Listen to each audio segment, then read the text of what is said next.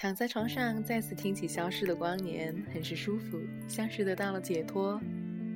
结束了一天的工作，再次回到平静的时刻，很乐意听到一些最纯净的声音。在这样烦躁物质的世界中，有一堆书籍，倒是这般的你哼我唱，是书写，是绘画，是在记录小女孩的成长，也是大男孩的记忆。这个时候，你还能要求什么呢？听他们的声音是这般的千滋百味，这般的童真，这般的滴滴答答的回望。每个人都是每个人的过客，每个人都是每个人的思念。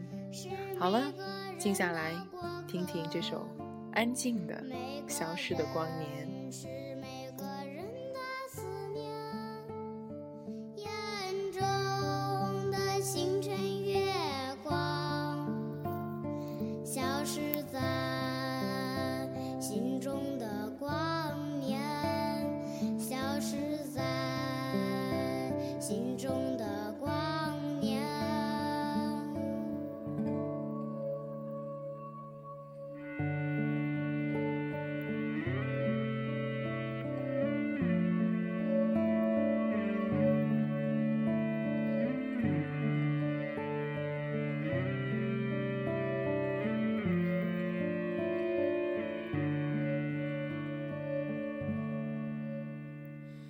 寒叶落进秋天，风景依然进来。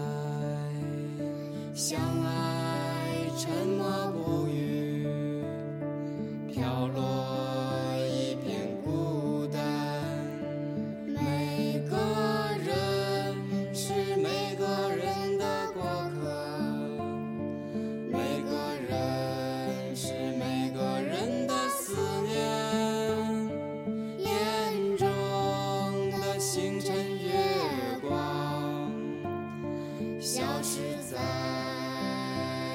心中的